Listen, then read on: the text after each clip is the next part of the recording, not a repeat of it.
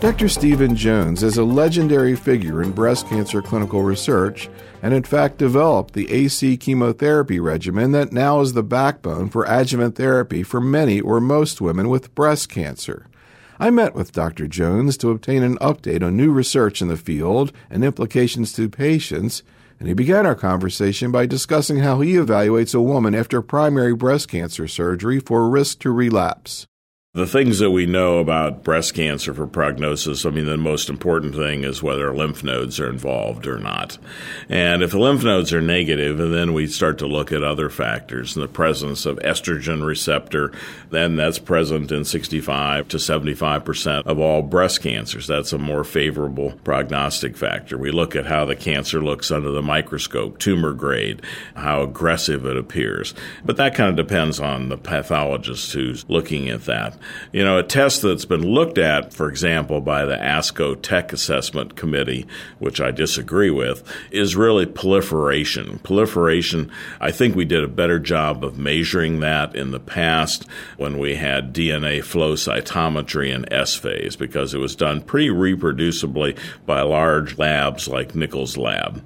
But there are other techniques that aren't quite so reproducible for that, and so whether a cancer is fast growing or slow growing. And I think that actually makes a fairly big factor. And when it's done in a good situation, I think it's a pretty reproducible factor. Now, aren't proliferation genes a key part of the Oncotype DX assay? They are, and I think the Oncotype uses 21 genes, a lot of which are ones we already know about. Estrogen receptor, HER2 positivity, proliferation, that's a big part of it. Soon Paik from NSABP thinks that proliferation is a big part of what makes up that test result when you get it back.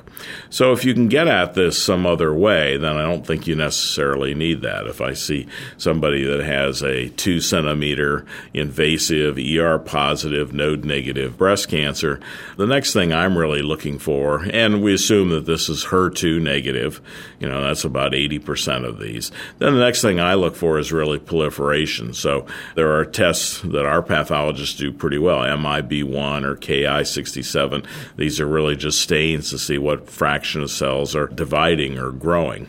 And if it's a high value, then that, in my view, is actually an independent risk factor that would really probably correlate with a high recurrence score on So, you know, given same kind of cancer, you might have a 10% 10 year risk of recurrence or a 30% based on whether it's slow or fast growing if you have a reliable way to decide that. And I think actually maybe oncotype might be the current generation reliable way of trying to decide that. And so, you know, if a patient has a rapidly growing cancer, I'm very inclined to recommend adjuvant chemotherapy. And if it's a slow growing cancer, I probably will not. So that's really the thing I look for in my practice. I want to track out how you do evaluate and manage the patient. Same case, except it's HER2 positive, but just to finish out on the HER2 negative. So I can kind of see, you know, your philosophy in terms of chemotherapy, whether you're going to use it or not. But all these patients are going to get hormonal therapy because of the ER positivity. How do you go about selecting hormonal therapy in this situation, both in the premenopausal patient and the postmenopausal patient? I think that in the premenopausal patient, for the most part, we're talking about lower risk breast cancer. The treatment of choice is tamoxifen until they become postmenopausal. And sometimes, as you've discussed many times in these programs, that can be hard to tell. In the postmenopausal patients, I think you right now have two choices, and that would be to start with tamoxifen and then plan a switch to an AI, or starting out with an AI like Arimidex or Letrozole, and both of those are approved for upfront use based on ATAC and BIG 1-98. Let's switch over and talk a little bit about metastatic disease in terms of hormones, one of the issues that's a little bit challenging is the sequence of hormones, particularly in the postmenopausal patient. And a lot of times the premenopausal patients are being made postmenopausal. We have a number of different choices. You know, you've got the AIs, you've got tamoxifen, you've got fulvestrant. How do you sort of decide what sequence you're going to use them? I tend to use all these drugs, and you know, I don't think there's a set sequence yet. There are some studies looking at sequence.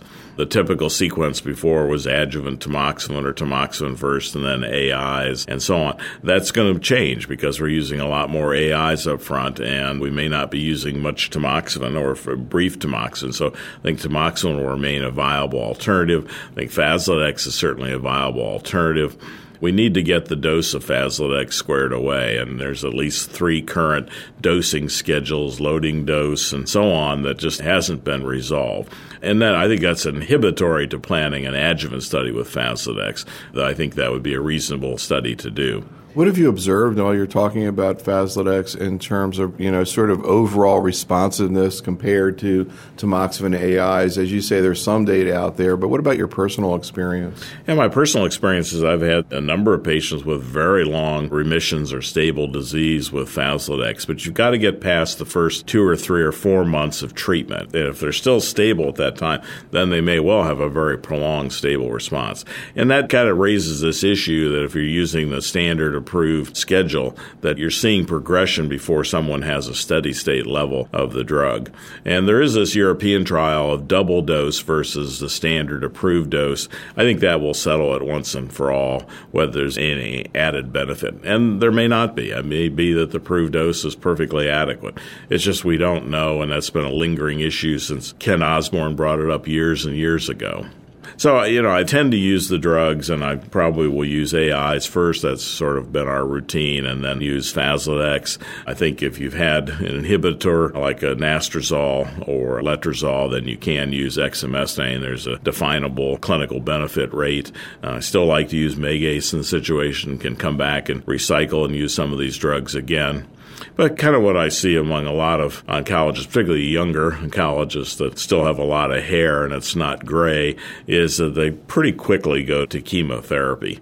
And I think for some patients that's a big mistake because they may have benefited for years and years long term responses to some of these agents. You can't predict who it is, and suddenly they'll have this miraculous response, you know, five years on Megace or, you know, three and a half years on Faslodex, and all they're getting is a fairly simple hormonal agent with virtually no toxicity.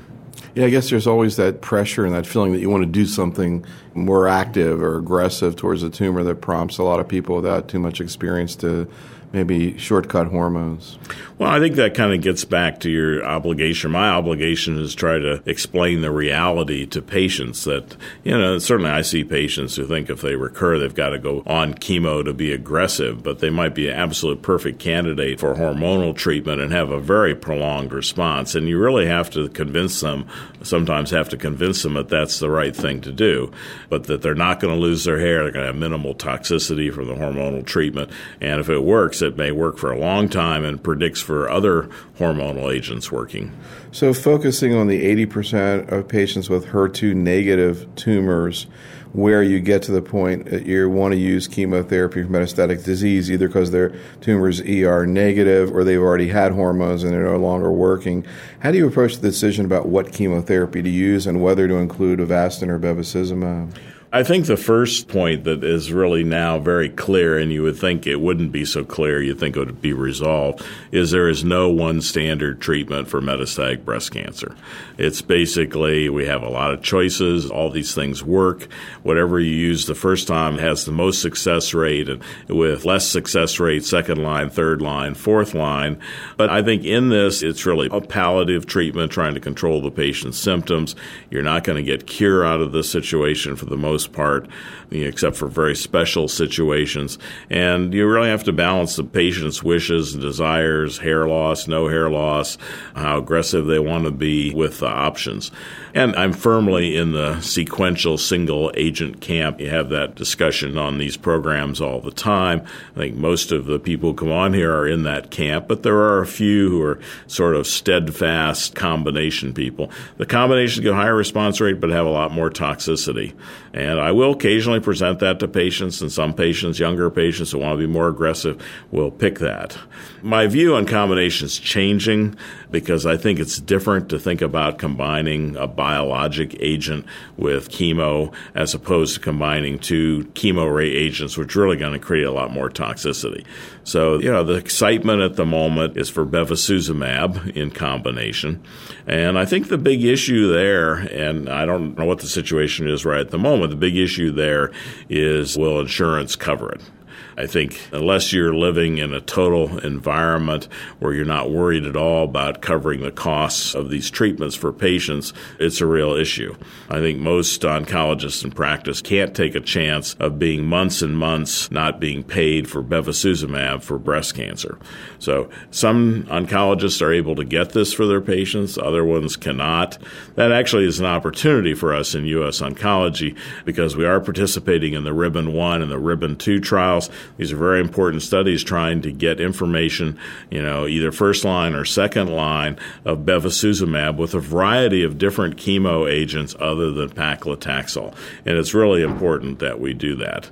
So I'm hoping, and we kind of urge to the network that our docs think about entering patients on these trials where the bevacizumab be provided.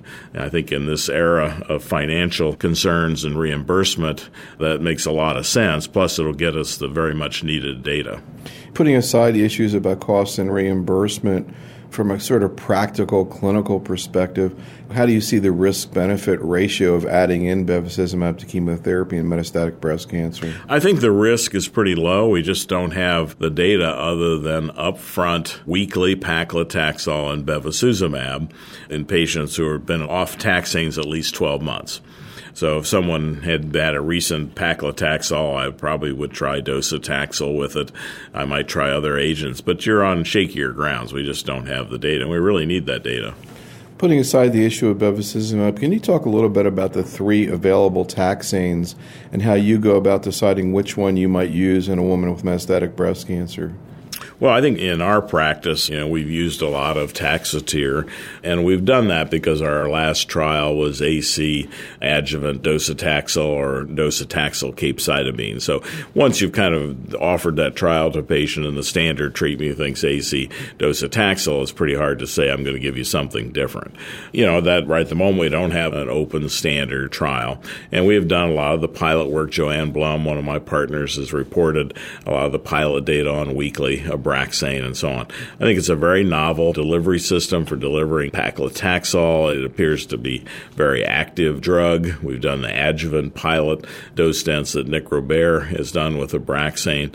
This is potentially applicable to other drugs as well. Docetaxel, gemcitabine, for example, are drugs that potentially could be done in a nanoparticle formulation.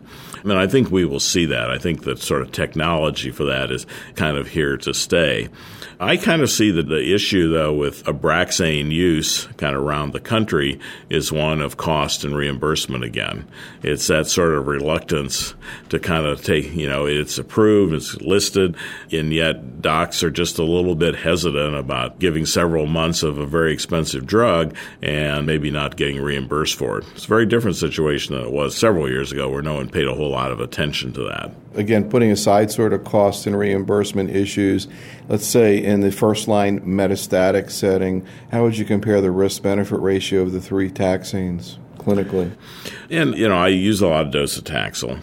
But at the same time, what sort of happened is weekly paclitaxels come along, then Abraxanes come along on every three week basis that's more active than every three week paclitaxel.